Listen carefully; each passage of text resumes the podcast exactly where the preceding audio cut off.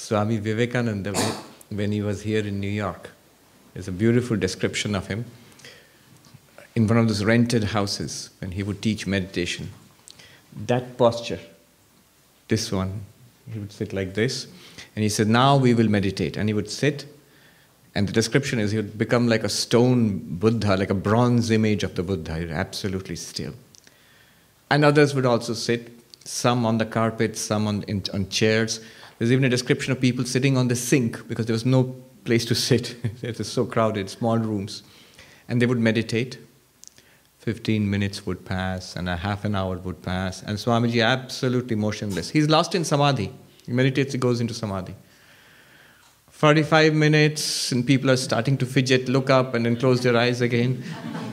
one hour and one and a half hours and two hours. And people gently get up and quietly slink away. Two, three hours later, he would open his eyes and the room would be empty. He's made them all disappear. and he would be ashamed of these things. And you know, he would, he would try not to get so absorbed. In Thousand Island Park, I went there recently in St. Lawrence River, where he went and spent six months. That book inspired talks. It was a, there was a cottage, there is this cottage, Miss Dutcher, Elizabeth Dutcher's cottage. And about 10, 12 people, they gathered, a dozen people actually, they gathered there. And Swami Vivekananda spent six months, uh, six weeks teaching them Vedanta yoga. Mm.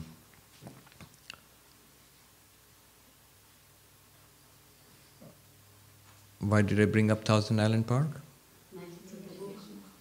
Yeah, the uh, meditation, meditation.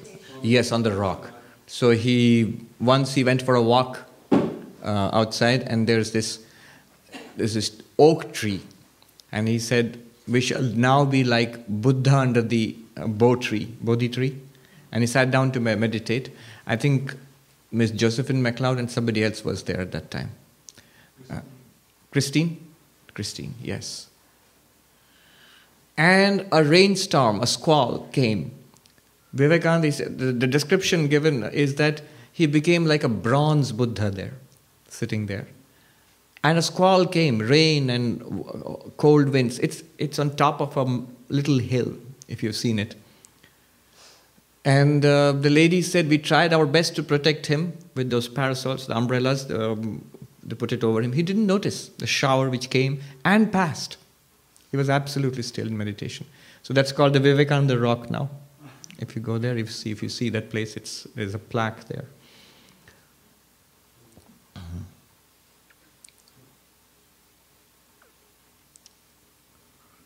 This is one path the path of yoga.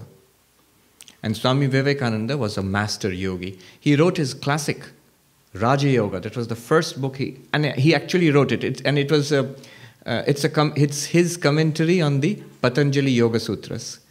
I think we have a few copies here. If you don't have it, you must uh, have a personal copy of that. That is the classic book of this path, the path of meditation, Raja Yoga. I think we have got a few copies here. He wrote it in New York. And the way he wrote it was he would sit and meditate. And who took down the notes? Miss? Uh, in, in New York. And she would sit with the pen ready, dipped in ink. Because when he would start speaking, would come a perfect shower of eloquence. But he would sit in meditation. He would take up one of the sutras and meditate upon it and then dictate. And she would take it down. And then he finally saw the proof and it was published. So it was during his lifetime. There are copies of it signed by Vivekananda. I've seen a copy which is given to others. This one and later on Karma Yoga, which is a compilation of his lectures on Karma Yoga. These two books. You know the author J.D. Salinger? He writes, These are two classics which I believe our modern American youth ought to carry around in their pockets. The two little classics of Vivekananda, Raja Yoga and Karma Yoga. Karma Yoga, do we have any copies here? Yes. So that is what might be called a progressive path. A progressive path is do you notice when I talk about yoga, I give you clear instructions? how to sit and what to think, where to pay attention. You know what to do. It is something to be done with your attention. And you know what kind of mind you want to attain. You also know more or less where you are wandering mind, peaceful mind, concentrated mind. No, I have to bring the mind back. You know these things. It might be frustrating sometimes when you're not able to concentrate, but it's a known kind of frustration. You know what to do about it. So, clear instructions and clear, you know what to do, where to go, and uh, more or less where you are along the path. All those things are more or less understood in this path. This is the progressive path. But you will notice when I talk about the insight path, the path of, uh, of, of Vedanta, the path of knowledge, I don't give you clear instructions. I give you little stories, examples, because there is no other way of pointing it out. Language cannot express it. There's no particular thing that you can do to get it. It has to be approached elliptically. I have to keep on pointing it out to you so that one gets it. If you get it, you get it. It's unmistakable. In the progressive path, there is progress, there's, there is, you advance, sometimes you regress, and you know where you are, there is frustration and struggle.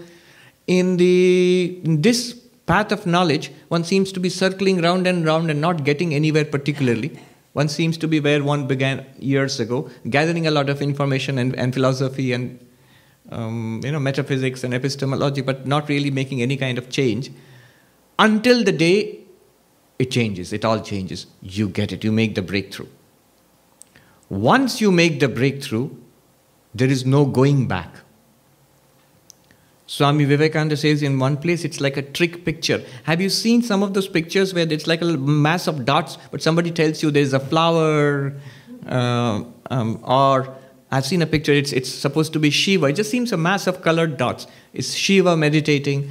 And you stare hard at it, you say, I don't see anything, just and suddenly it falls into place, a trick picture. Have you seen some of those? Swami Vivekananda says it's exactly like that. Once it falls into place, you've got it. So the way to approach it is indirectly. That's why so many stories and examples. One beautiful story which I want to with, uh, share with you um, today is there are very wise stories of Mullah Nasruddin. So Mullah Nasruddin, what he would do, he, um, he was a trader and he would carry goods from one kingdom to the next kingdom. And the border guards knew that he was smuggling. That here comes the mullah with goods, all sorts of things loaded on his uh, on this uh, donkey, and he comes across, and they check every item. Everything seems to be on above board, but they know he's a smuggler. He's doing something, but they don't understand what. And every time they check, and all the goods are fine. And they have to let him go, go through. And uh, many years later, he retired. And one day he met those border guards who had retired by that time. And they sat down for a cup of tea. And the guard said to Mullah Nasruddin, You know, I know what you are up to. But I could never really get it. What is it that you are smuggling? And the mullah said, Donkeys.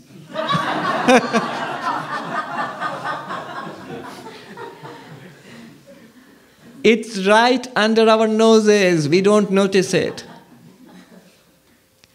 This awareness, Atman, pure consciousness, Chaitanya, it's the donkeys, smuggling donkeys, always under our noses. We don't notice it. There is the story of um, why we don't notice it is because of this. Another story. There's a little boy who hadn't seen a movie so his father said, I'll take you to the town and show you a cinema, a movie, a film. And so they went. On the way, the father was telling the child, You know what a movie is? There will be a screen and there'll be light playing on it, and of course, sound, and you'll see pictures. So they go into the movie hall, and the movie has started. And I love to think it must be Mahabharata or something like that. The movie has started. That's important because um, when we enter life, the movie has started. We don't see life at the beginning of the movie. Then it would be clear to us. But we are thrust into it. There is a world, and there are parents, and there is school to go to, and to and the business of growing up, and all of that is there. So we get engrossed in the movie. And the child also gets engrossed in this movie, gets completely involved, watching it, enjoying it. But after some time, he recalls his father had said that there is a screen on which the movie plays. So he asks his dad, Dad, where's the screen? You, you said there's a screen. Where's the screen? And the dad and father says, Right there, in front of you. And imagine it's the, I always say it's the uh, scene of the Gita, Bhagavad Gita, Krishna teaching Gita to Arjuna in the middle of the battlefield. There. And the child says, Oh, Arjuna is, is the screen? No, no, no, no, right behind him. Oh, Krishna, Krishna is the screen? No, no, behind them. Oh, you mean the battlefield? That's the screen? No, behind that. Oh, the sky. You mean the sky is the screen, the sky behind the battlefield? And the father says, um, No, no, no, no, no. All of that, all of that. And then the child says, Oh, so you mean Krishna and Arjuna and the chariot and the battlefield and the sky? Altogether, that's the screen. No, no, no, no. If you remove all that, then that's the screen. Oh, if you remove all that, nothing. So the screen is nothing. How will the father point out the screen to the child? Because everywhere he points, he knows what he's pointing towards. But everywhere he points, there is a picture. What is this pure consciousness? What is this Brahman, pure being? It can be pointed out very easily when you know what. But what you point to, it's always covered with a name and form. You say, This is it. Oh, you mean the bottle? No, no, no, no, not the bottle. So Everywhere it is there, but it is covered by Maya, the, screen of names and forms. Sri Ramakrishna says in his very simple way, he's sitting, sitting on that little cot in Dakshineshwar, and he says, You know what it is like? Here I am. You see, you can see me, but he puts his little gamcha towel, puts it in front of him. So now you cannot see me. And he removes it. Now you can see me. now, what is that screen? That is Maya, the names and forms. One way is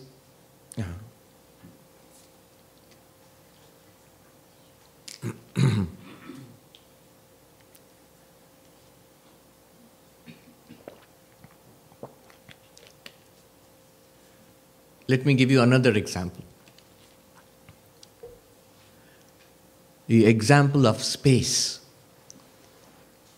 is there in Manhattan. I noticed that in Manhattan, when it is cramped, all these buildings, and suddenly you come here, get out of the car, and you look out over the lake into the hills and the forests and the abundance of space. So, what you did not notice earlier, suddenly you feel it. the vastness of space all around. It's like that. It's ever present. That awareness is ever there. In fact, one of the names given to it in Vedanta is Chidakasha, the sky of consciousness. Here is a Mahakasha. Mahakasha is physical space, this one, where we are. Hmm? And all of this we are experiencing in our minds thoughts, feelings, perceptions, coming and going emotions. That is called Chittakasha, the space of the mind or sky of the mind. Physical sky, mental sky. But all of those experiences are also happening in awareness. That awareness sky, Chidakasha, it's, it's infinite. In that arises Chittakasha, thoughts, feelings, perceptions. And in those thoughts, feelings, perceptions, you experience a physical world outside. So, Chit, uh, Mahakasha, the, literally the great space, meaning the physical space, the universal space, all of that is cognized in Chittakasha, mental space. All of that is cognized in Chidakasha, the sky of consciousness. What a beautiful term, the sky of consciousness. Now it's difficult sometimes. Suppose someone does not understand what space is. How will you make that person understand? Here is space. And so this person. No, no, no, in between. In between, there's nothing. So there is this uh, student who goes to a guru and who doesn't understand what, what space is. And the guru tries this way and that way to point it out, he doesn't understand. And the guru says, All right, you stay here. I will, I will help you. But what you do is, as long as you're staying in the ashram, do some work. Here is in front of the ashram, there's a little space. You make a, you cultivate um, flowers, sunflowers. So this, this young man, he sows the seeds, he waters them, and he's staying in the ashram and studying with the guru to know what? What is sky? What is space? And after some time, the plants sprout and they began to germ, they began to grow. The saplings they began to grow, and you know, sunflowers they they grow very tall. So it begins to grow and grow, and weeks pass, and this every day he tends to them. He uh, loosens the soil. He puts water on them, and then the flowers begin to bloom, and it's quite thick. It's quite they are quite tall. The whole bed of sunflowers in front of the ashram, covering the front of the ashram, it's all there. After some time, when the plants are fully grown and thick and large and covering uh, in front of the ashram, the guru one day says, when the young man is going out to water them in the morning, he says, Wait, today take this sickle and cut them. Cut them. Yes, cut them all. Just remove all of them. And so he starts cutting. And within a short time, he's done. Everything is cut down. And the Guru says, See, space. He said, Oh, I see. That is space. What, what was the method? It was covered up, filled up with something. But in order to remove it all, and then you get it. That is, this is called adhyaropa apavada, superimposition, desuperimposition. Or Vivekananda calls it hypnotization, dehypnotization. We have already hypnotized, half the work is done. We have grown the sunflowers. Now the thing is to cut it and appreciate the space in which they stand. How is it done?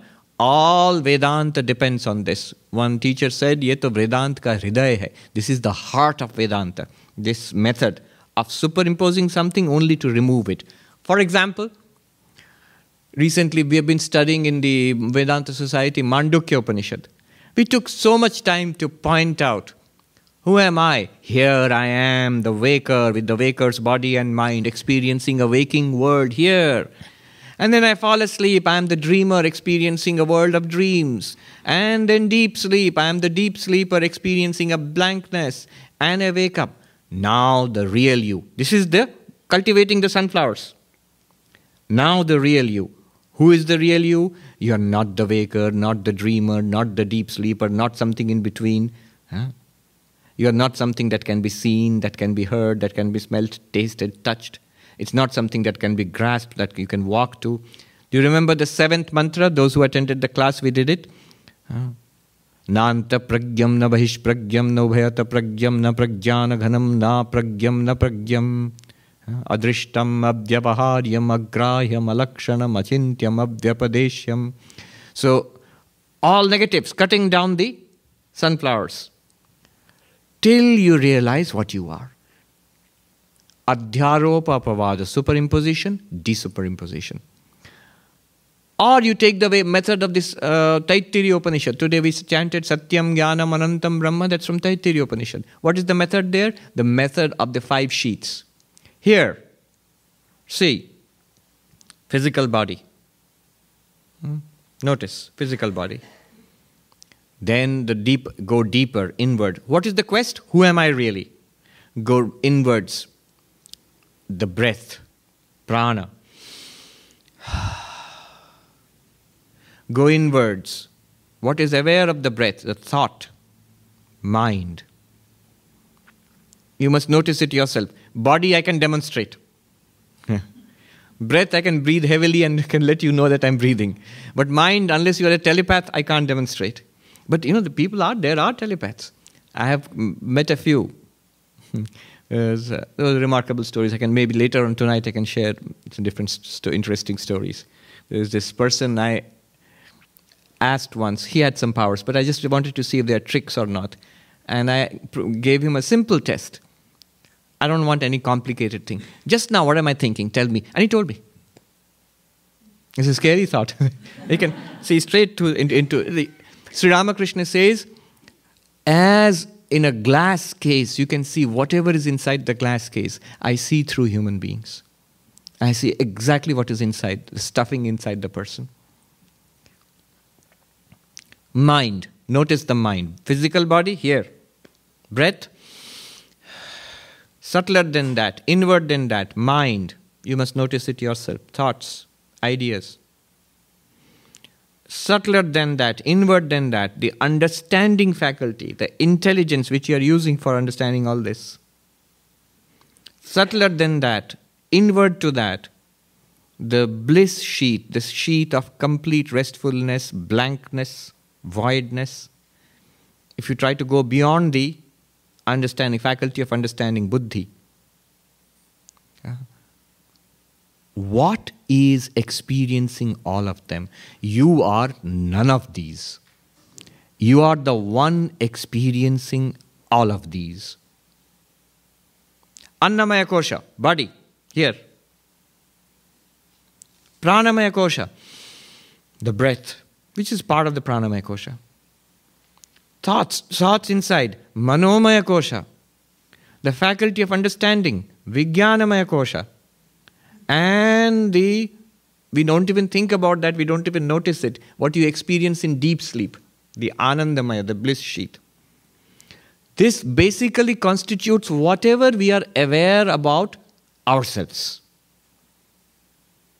And having presented all of this the sunflowers the upanishad says you are none of them. Why? They're all objects clearly. They're things like this. This is a thing this is another thing. This is another thing. Just like that, this is a thing. The breath inside, also a thing. Thing means an object to your awareness. The mind inside, thoughts, also a thing, subtle thing. The intellect in, beyond that and the bliss sheet, they are things, objects, subtler and subtler and subtlest, still not you. Then what are you? And there they will tell the story of the tenth man. Hmm? The one uh, they counted, they thought the, their friend was drowned in the river, and they counted one, two, three, four, five, six, seven, eight, nine, and the tenth man is drowned because they forgot the person forgot to count himself each time until a wise person comes and says, Count one, two, three, four, five, six, seven, eight, nine. And the wise man turns his hand towards himself and says, Thou art the tenth. Dashamas Twamasi, thou art the tenth. And he says, Oh, I am the tenth. Why did the tenth man not count himself? Because he was looking outside. Why was he looking outside? Because all those nine, the first nine persons were outside. All that he has ever been used to is an object. So he is naturally, he is justified in thinking the tenth person, whatever he's looking for, because whatever he has looked for in all his life has been an object a physical object, a vital object like the prana, a mental object like a thought, memory, an intellectual object like an understanding, a conception, or just blankness. These are objects. But the one to whom they are objects, they are, that is not an object. That is the pure subject itself. Uh-huh. So, that tenth person, that is the one experiencing the other nine. That's why he was, he was looking outside, because he's used to looking outside. He has found the other nine outside, so he expects the tenth one also will be outside. But the tenth one is not outside. The tenth one is he himself. Exactly like that. Count, cut down the sunflowers, the not body, not prana, not mind, not buddhi, not the, uh, the Anandamaya, the bliss sheet, the blankness. Try to see. You are the tenth man. You are the experiencer of the five sheets. What is that? Go deeper and deeper and deeper. Simply try this, try this technique. This is cutting down the sunflowers. And then you have to notice the sky. What is cutting down the sunflowers? Here is the body, it's an object. Think like this. Breathe in and breathe out. Not to follow the breath. Mind on your tummy, that's, that's the other path. This one is All right, I'm aware of it. So the breath is an object.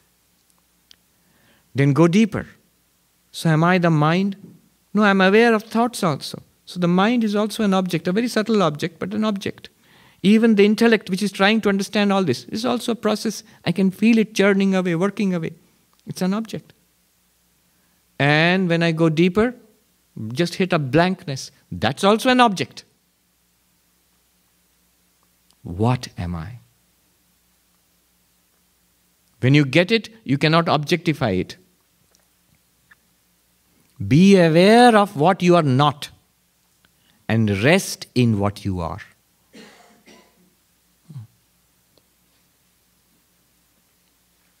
I didn't coin that, by the way, but I, I found it, I liked it.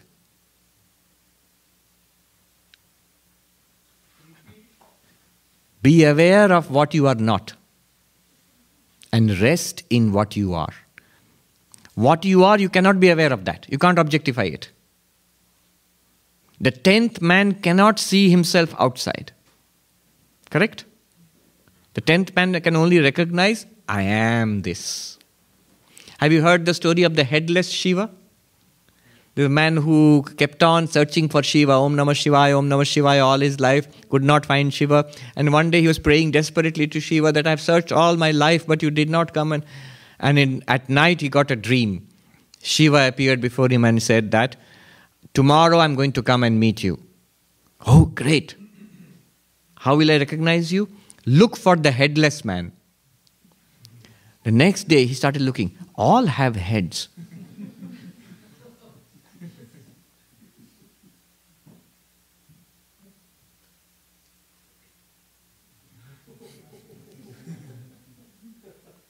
I can see only myself only up to this. Where is the head? Oh, I am the headless man. ah, Shivoham. Again, it's a pointer back to yourself. This is cutting the sunflowers.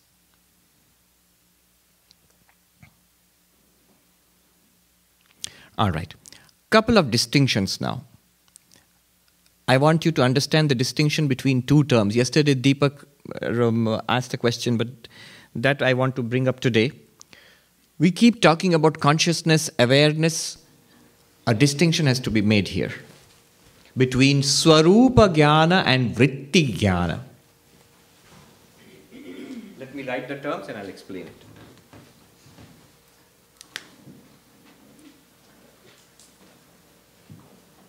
Vritti Jnana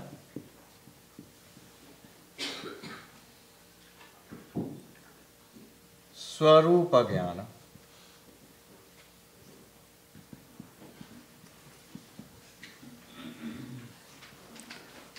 what is uh, vritti? You know, it's vritti is a movement of the mind.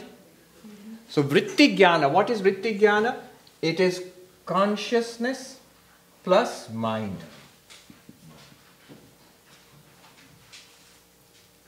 And what is swarupa jnana? It is consciousness itself. In Sanskrit, vritti jnana means the knowledge made possible with the help of vrittis. I'll uh, repeat the knowledge made possible with the help of vrittis. That is vritti jnana. Example, everything that you have known, even now. So you are seeing something. When you see me and the pen in my hand, what is happening is the eyes see it and it creates a vritti in the mind of the form I am seeing this Swami with a pen. Seeing vritti, it's called darshana vritti.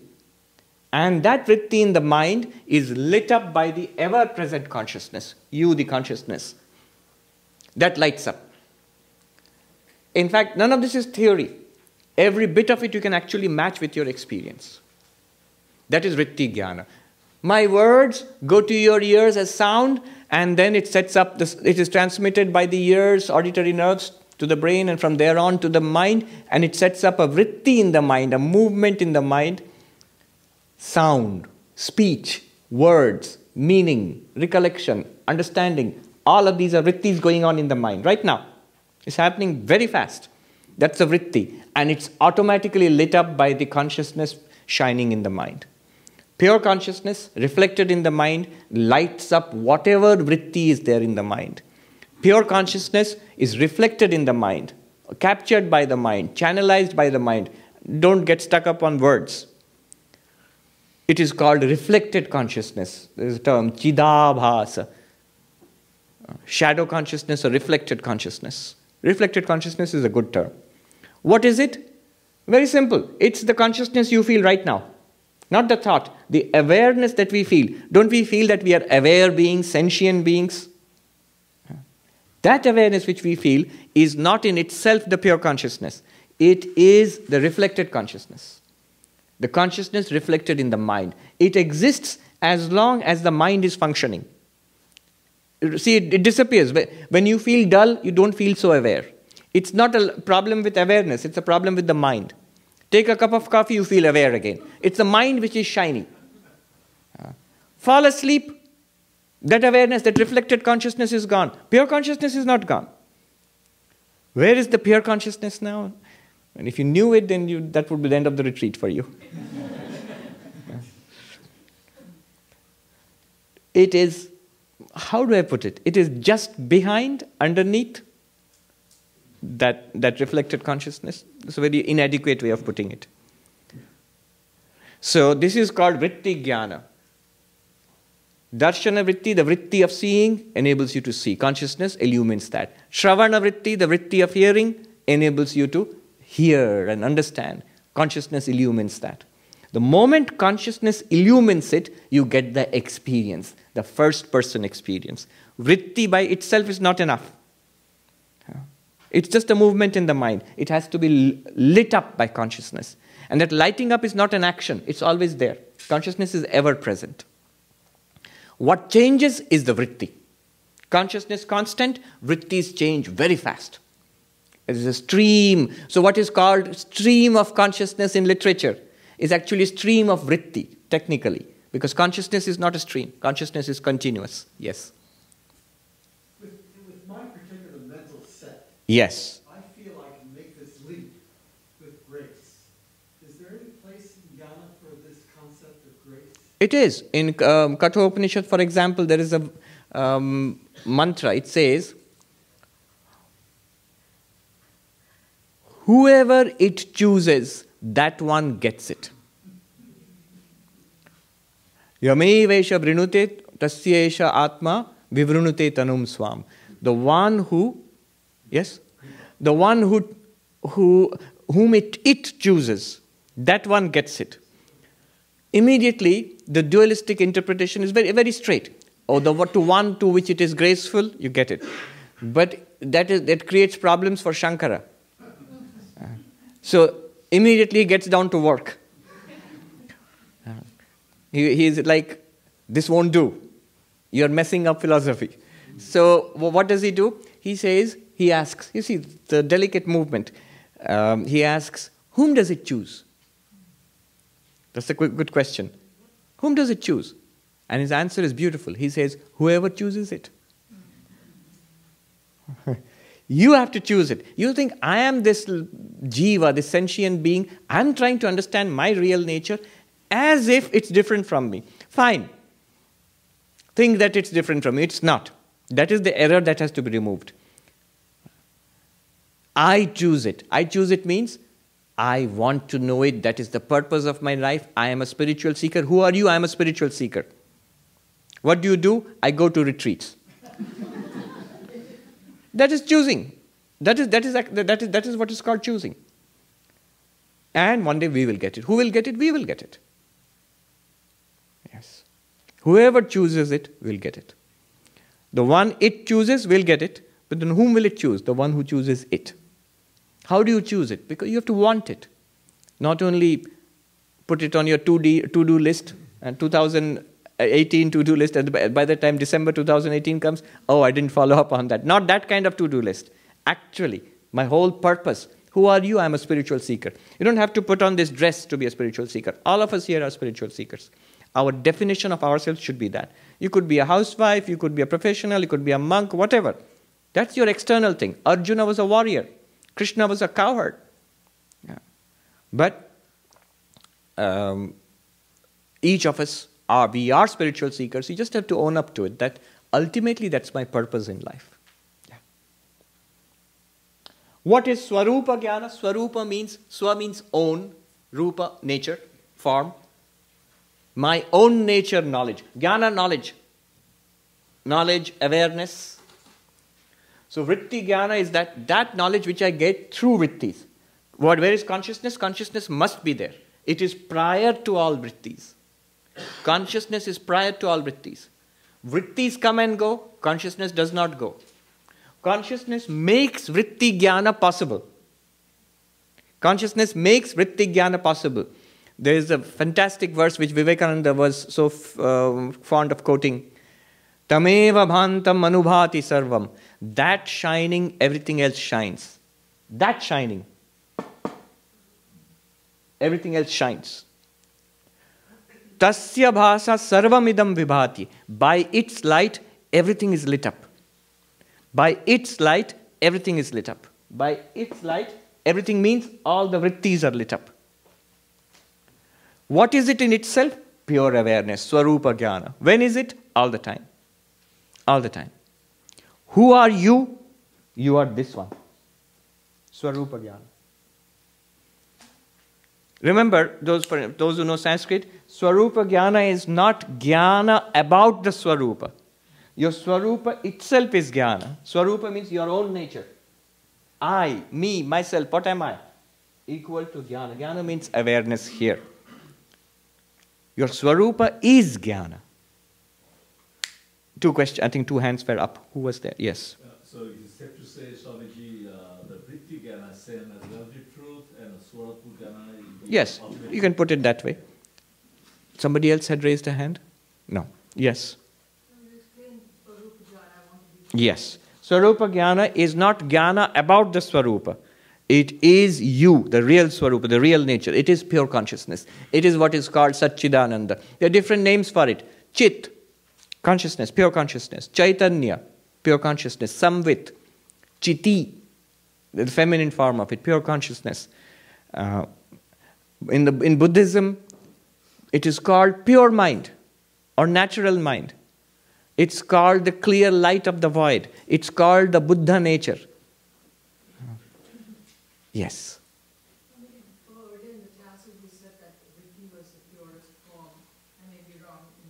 Purest form of what? No, no, no, no, no, no. Absolutely not. Don't make that mistake. Vritti is a movement in the mind. Thoughts, feelings, emotions, ideas, perceptions, apperceptions, they're all vrittis in the mind. Whatever you can see inside, what you can see on the outside, the public thing, physical. This is, vritti simply means a modification. If I raise my hand, it's a vritti of the body. So this is technically called chitta vritti, movement of the mind. Vritti means modification. Any modification. I move my hand, it's a vritti of the hand. Movements in the mind, thoughts, emotions, mind is used in a very general sense here. Includes intellect, ego. Ego is a special chitta vritti. The I, operation of the I. So all of these are vrittis, and they are not you. There's just an, an instrument, an app. It's, yes. The I, the ego. Right now, if you feel the I, it is called this I. I mean the vertical I. It's the ego. In Sanskrit, ahankara. It is clearly a vritti, a movement of the mind. If you think I, it's there. If you don't think it's not there, it, it, it, if you notice it, it, it comes up. It's an activity of the inner instrument called the antakarana. What it does is, it, it has a particular function. It's in fact defined in, in Vedanta. Abhimanatmika antakarana vritti ahankara. The Abhimanatmika, which means, how do I translate? Abhiman means that which collects everything, which unites everything as I, me, mine. I am this person, it is my thought, my memory, my body, my problems, which all the activities of this body and mind are integrated by this activity called I. And Vedant, and that's what we take ourselves to be all the time. It's natural, it's, it's a function of the mind. It's meant to do that. What Vedanta tells us is you are not it. it's also an object. You want to see? Greg Goode's method? Yeah. He's a psychologist working, very, very much influenced. In fact, he started studying Vedanta with Adishwaranandaji in, in, in the in New York East Side Center. He told me, huh?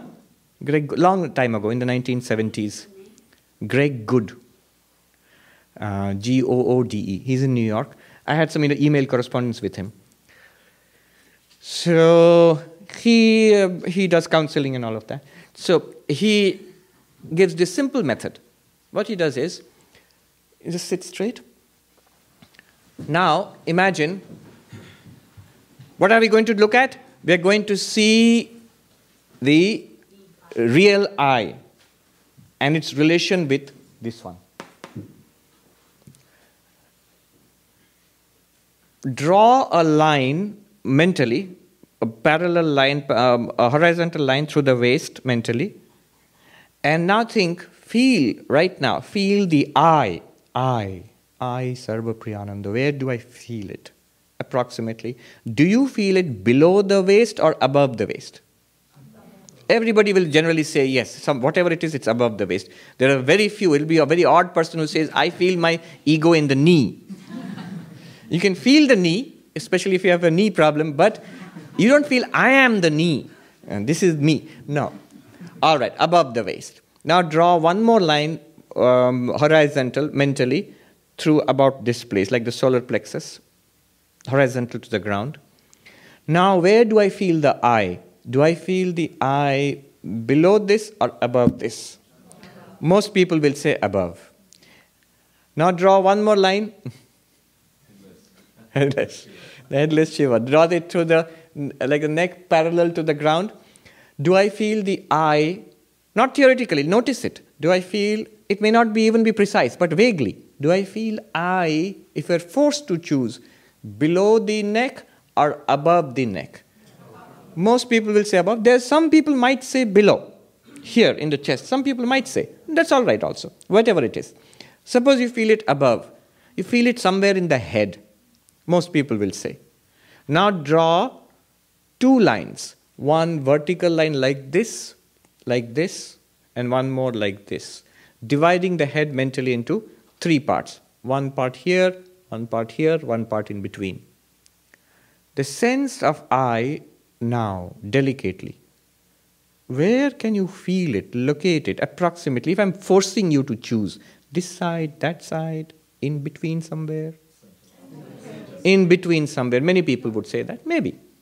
I mean, in between. Some might even say right eye. Some people actually say. Doesn't matter. In between somewhere, just behind the forehead, just behind the eyes, somebody, some people might say.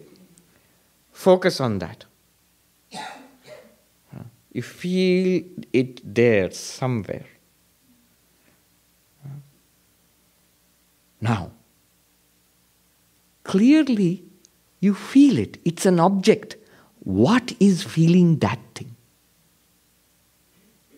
What is feeling that I sense behind the eyes, behind the uh, forehead? You can never catch, catch it. Remember that formula. Be aware of what you are not Rest in what you are. That which you feel between the eyebrows or behind the forehead, that is the ego, ahankara. It's a function of the mind. It can be, it can be clearly objectified to this extent that you can actually locate it as a feeling. And there are very simple reasons why you feel it there. Because most of the senses are heavily located in the face, in the head the ears, the eyes, the nose, the tongue, and the skin is very sensitive, multiple muscles and all. So, a presence of that reflected consciousness is very strong in the head region. And very naturally, you, you associate your presence there. That presence there in the head, that's the ego. The one which is aware of it, that's the real I, the real you. You can never catch it. Whatever you catch will be an object. That ego is shining in your light, in the light of the Atman. All the time. If you notice it, it will come up. It will start become awake and, and say, Yes, I'm doing Vedanta. Yes, yes, I'm, I'm on the job. No, it is not. It's not on the job. It doesn't do anything. Yes. It goes like a ping pong, you know. Yes, like a ping pong. Correct. Where is the pong? Ping the pong. Ah. It is the ping pong, it goes like that. But you are not the ping pong. You are not going like that. Follow this, follow this. Ah. Watch this. One, somebody sh- showed a very good idea I, I got from, uh, he said, see, it's, our mind is like, suppose you're teaching somebody to drive on a rainy day like this. And he said, switch on the windshield wiper. And the windshield, you have to watch this. The windshield wiper comes on. And this guy who's learning to drive, he goes like this. You say, hey, keep your eyes on the road. He said, okay. And the windshield wiper comes. No, keep your eyes on the road, on the road. Okay. What you're supposed to do is this. Not. This is the mind. And we, we keep following it. Whatever it does, we dance along with it. Like this. No.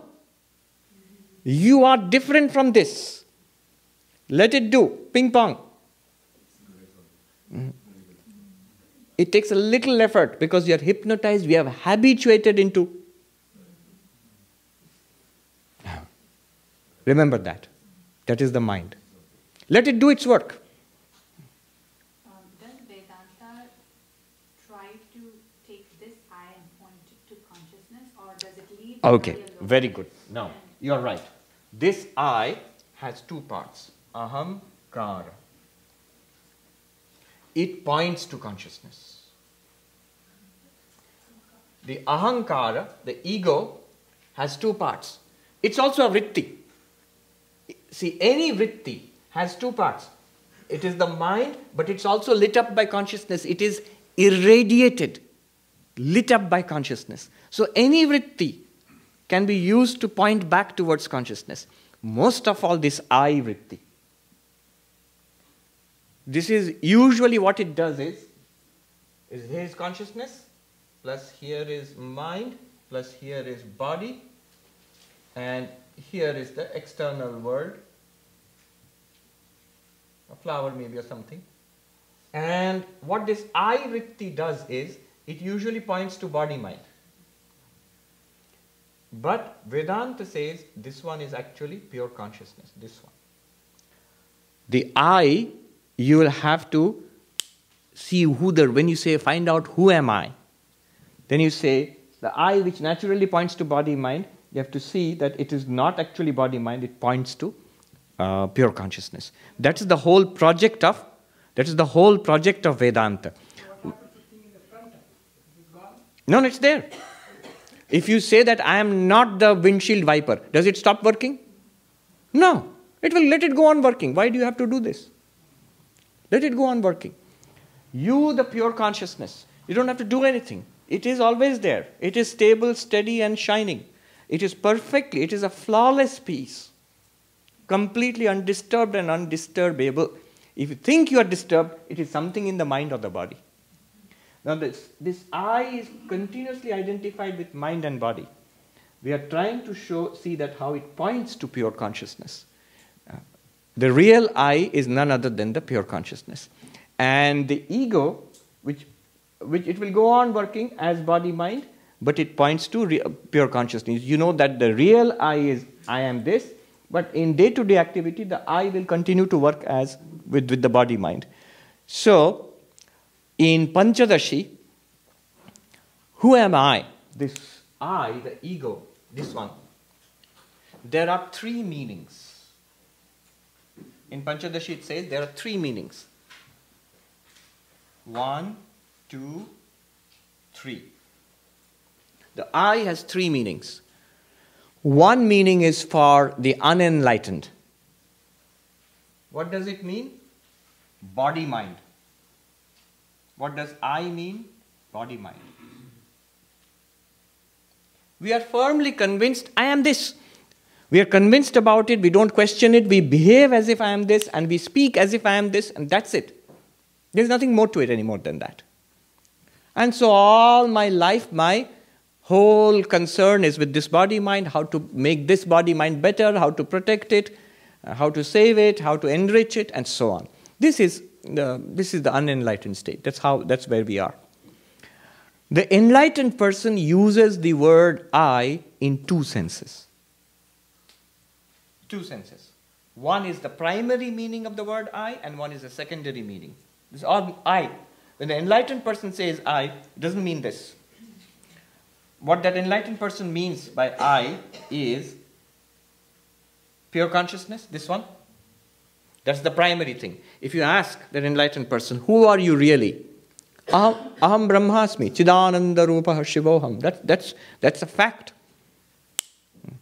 Whether that enlightened person tells you or not, that person is completely convinced about that. There's no doubt about it. That is the primary meaning of the word I. But the enlightened person also uses the word I in a secondary sense.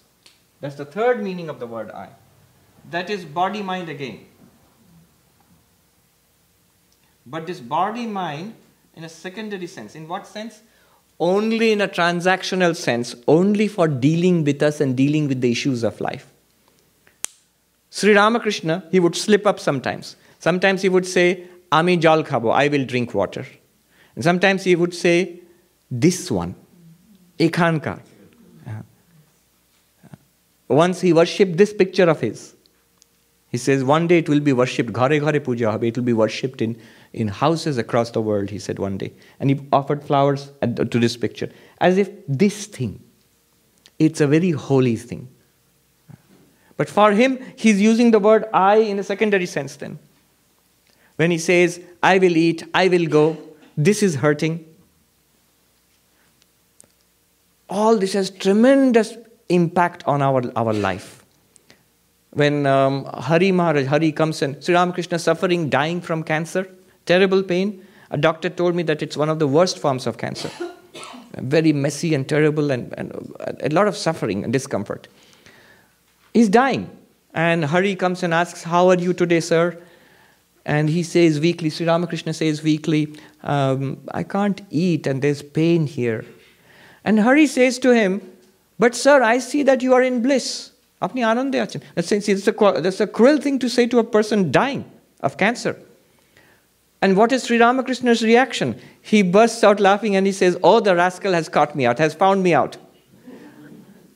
What does that mean? It means when he's saying, it hurts and it is uh, uncomfortable and I'm in pain, is he lying? No, it's true in this sense.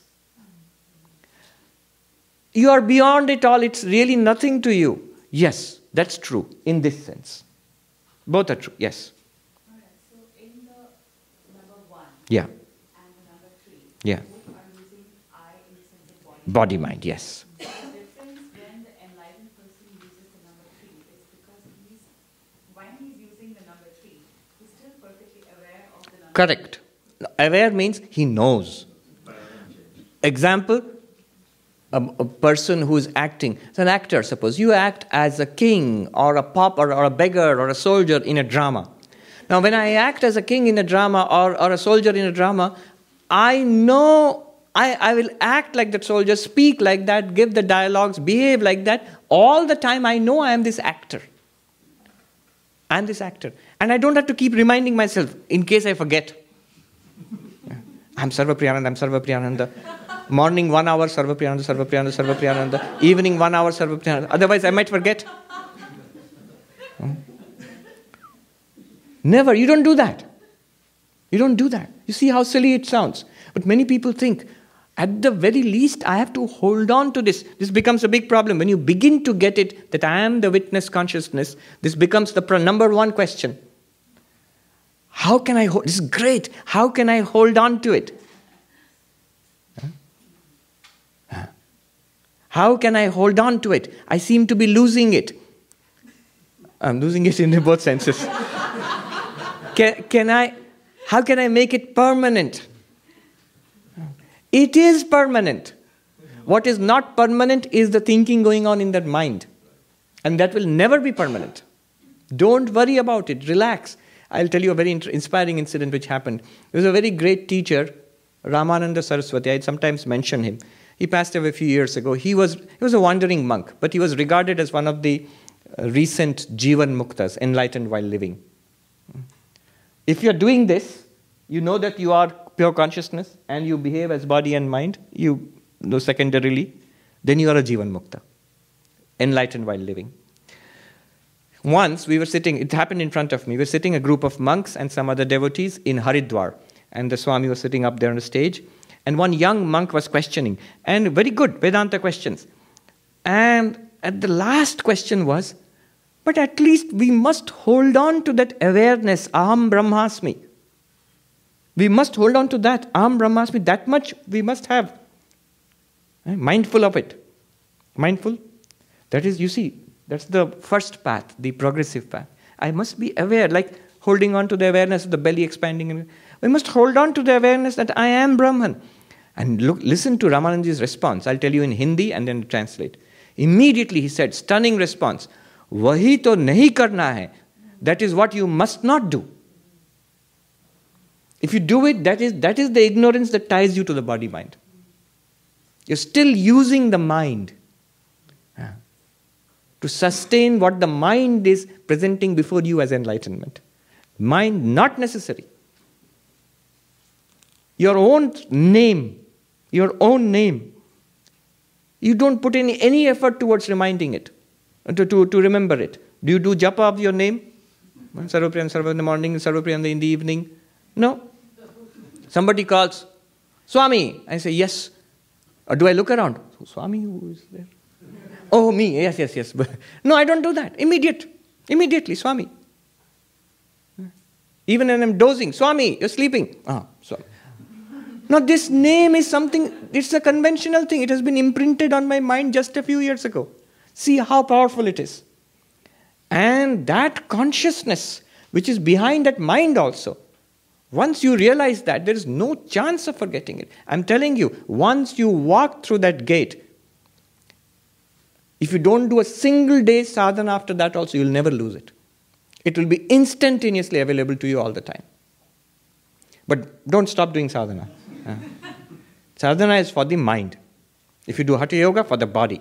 Sadhana, if you do prayer and meditation and concentration and dwelling in that awareness, that's for the mind. The mind becomes more and more accustomed to thinking of itself as reality, this one. Really, this one. Not this way. I'll come to you. The gentleman back there. Yes, you. Yes. So when uh, Sri Ramakrishna refers to the body, Hmm. is it that the pure consciousness speaking through Sri Ramakrishna that Of course, all the time, whatever we are doing, even now, the fact is everything is done by pure consciousness. Actually, nothing is done by body mind. It's an interesting thing. My body is doing it, my mind is doing it. Actually, no. I, the awareness, am doing it through the body mind. It is pure consciousness speaking through body mind. Always. How is that possible? Think about it this way. When you say, when I say, I am happy, I am happy, I'm saying it now, I am happy. What actually said it? The tongue, the lungs, the vocal cords. They said, I am happy. But what's happy? The tongue. It's the mind which is happy. The mind is using the tongue to express, I am happy.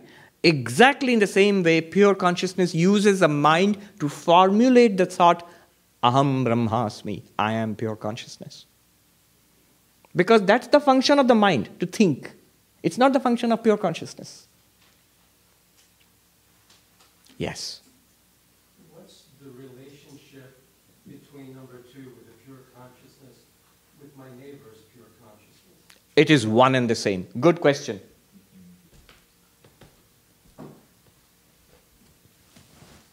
Two questions I'll take up before ending. 12:30 is lunch, right? It's good it was lunch at 12:30 because then we could extend this. Two questions. One is what is the relationship between my consciousness and that person and my neighbor's consciousness? The question is this witness consciousness, how many of them are around? 60 What- you have, you have read you, you have read too you have read too much vedanta. You immediately said one. But if you ask sankhya they will say as many sentient beings so many pure consciousnesses. Yoga they'll say as many sentient beings so many pure consciousness if you ask vedanta one. One. Why? Why do you think it's one? Why do you think it's different? Ah, because of the conditioning of the body, because of the conditioning of the mind. Clearly, bodies are different. Here, you can count 60. Clearly, minds are different. With the thoughts in your mind, the experiences, the memories, the personality you have, she does not have. What she has, I don't have. They're different. What differentiates consciousness? What, what justifies you in asking this question, how many consciousnesses? Because you see so many bodies. You know that the minds are different, persons are different, clear. That is understood and admitted. But consciousness itself is not different. Yes, that's the person, that's the body. Yeah, clearly. The body. The light shining through. Imagine a big pot with many holes. From outside, you will see many beams of light coming through if there's a lamp inside that pot. But the source is one, there are not many. Uh, which one? Is it a whole or a part? No. If you say that we all have parts of pure consciousness, and there's a whole pure consciousness that is Vishishtadvaita, you're on the right track. It's Vishishtadvaita, qualified monism of Ramanuja. Whole and part. We are parts of a, of a divine whole. This universe is an organic unity and that unity, it's an organic unity, it's not an identity. The body is an organic unity. Legs and belly and hand and uh, head and ears and eyes, they're all parts, but they're all different from each other. They're all parts of an organic unity. This is Vishishtadvaita, not Advaita. What does Advaita say? In consciousness, there is no part and whole. Akhandam. Akhandam means undivided. Let's put it this way there is only one consciousness, and that's you, and you are, the, you are all of it. You are all of it. There is no other than uh, no other consciousness apart from you. Krishna says in the in the Gita, Bhagavad Gita, hold your questions. I will not take any more now, but after lunch again. In the Bhagavad Gita, he says, 13th chapter, he says, This body is a field. And in this body, you, Arjuna, you, you are the knower of this field. You know it from inside. Now the question arises clearly, there are so many fields. How many knowers of the field are there? Ultimately, minds, of course, are many. That's also part of the field. Krishna says in the next verse, Kshetragyam chapi mam vidhi sarvakshetreshu bharata. Know me alone to be the knower of the field in all the fields. Two questions have been answered here. What are the two questions? How many consciousnesses? One. What is God? What is God? We're talking about religion. We haven't mentioned God till now. What is God? It is that one knower in all beings. In every being of the universe, whoever has existed from beginningless time, it's that one knower. And Krishna says, I am that. If this, this direct path is too much, you can stop here and say, I worship and surrender that to that one. That is here is the path of devotion. Branch off your exit to the path of devotion. If you, if you, if you, if you care for your safety, take this exit. If you miss this exit, you are in trouble. Because what remains after this is very serious stuff. yes, that is one question.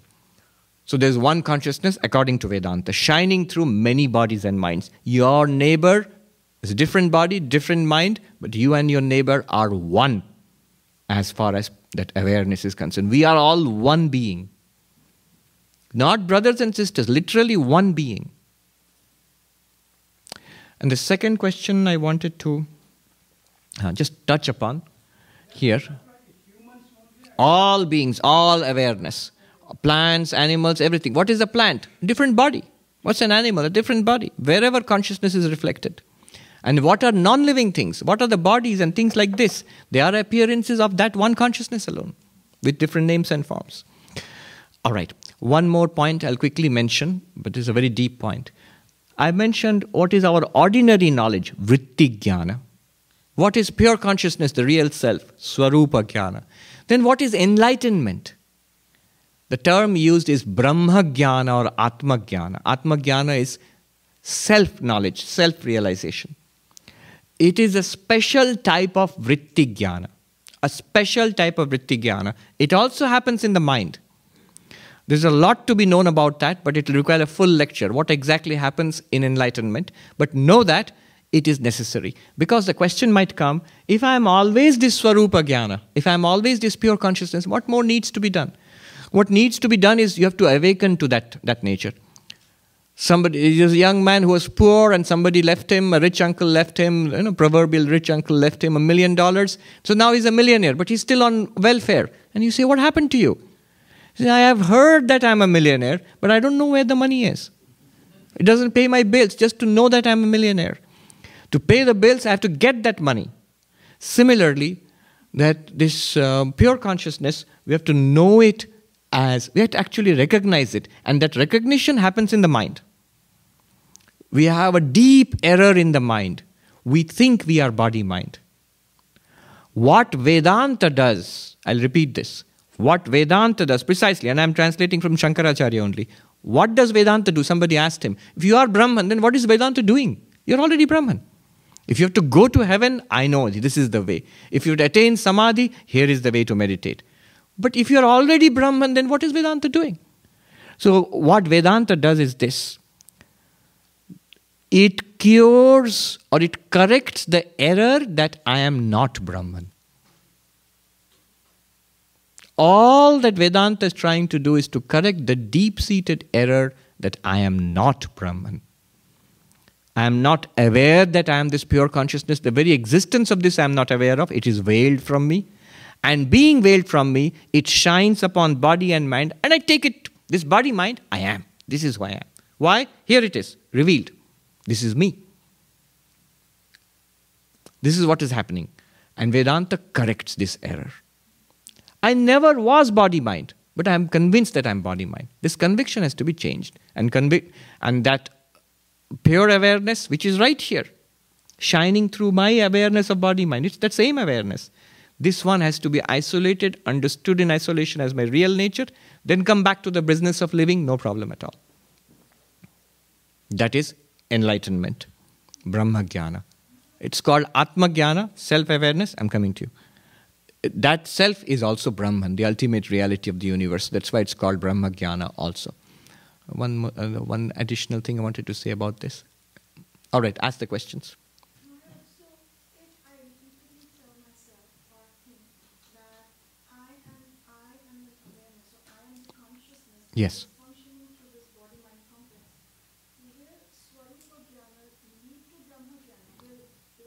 Swarupa Jnana is, oh, Swarupa Jnana is always there, whether you note it or not. If you continuously point towards it, if you keep on noting that I am it, it will ultimately culminate in Brahma Jnana in your Vritti Jnana, in your mind. Ah, Swarupa Jnana is consciousness, is awareness. It's always there. It's there right now. It, it never changes. Brahma Jnana is that special moment of enlightenment, that aha moment, which comes in the mind, wipes out the error that I am body mind, and reveals my nature to me in its full glory. It will happen once, but it will be permanent for you. Once you walk through that gate, you you've got it. You don't have to repeat. You, you will you will feel like staying in it, but it will never go away for you. But that breakthrough is instantaneous and sudden, once. No, no, no, no, no. Swarupa Jnana is pure consciousness, awareness, always there. Satchidanand, the Brahman. It is the ultimate reality. Swarupa means your nature. Yes. So, Swami, what do you say to a young man who uh, uh, observes someone who wants to be enlightened, and he says, "Oh, I don't want to be enlightened. I don't want to go into a coma. Hmm. That- That's like being in a coma." What do you say to someone? Oh, it's not at all like being in a coma. Are you in a coma right now? No. After enlightenment, you can be just like this. You can talk, walk, eat. You can sing, you can dance. You can fight, you can quarrel if you want to. Yes. Oh, that is nirvikalpa samadhi. If you remain absorbed in that, in that awareness, if you use that progressive path which we did just now in, in, the, in the morning and in the beginning of the meditation, as you become more and more focused, what are you doing there? You're shutting out the world. You're, you're not moving around. You're not opening your eyes. You're not thinking of anything else, only the breath. As you go deeper and deeper, the attention becomes focused like a uh, flame in a windless place, doesn't flicker. No other thought will come. Then you thought that, then you drop that also. That breath, you're aware of the breath, you drop that also. No thought at all. Absolutely serene. That is samadhi. Yogas chitta vritti nirodha. That's a special state of the mind. Nirvikalpa samadhi. And jnanis attain it. When you realize that you are Brahman, what will happen is why Nirvikalpa Samadhi is sometimes associated with Jnana. Totapuri did it, Sri Ramakrishna did it. You clearly realize you are not the mind and you don't need the mind. And so the tendency is to drop the mind. You realize it is not, no thought. There's a very beautiful verse in the Yoga Vashishta. The Jnani tells the mind, What you can tell me, what you can do for me, I'm not interested. And what I am interested in it in is beyond you. So keep quiet. So the mind, oh, keeps. Nothing that the mind can do is of any interest to me. No, I'll tell you Vedanta. No. What Vedanta will you tell me? I am Brahman, which Vedanta speaks about. It's the mind's trick. The moment you say Vedanta, mind will say Vedanta, okay, let me listen to Vedanta. All right, Vedanta. Then the mind will say, all right, now lunch. It'll pull you towards that. all right. Wait, no, no, let me, we'll do it on our way to lunch. Om Shanti Shanti Shanti हरिः ॐ तत्सत् श्रीरामकृष्णर्पणमस्तु।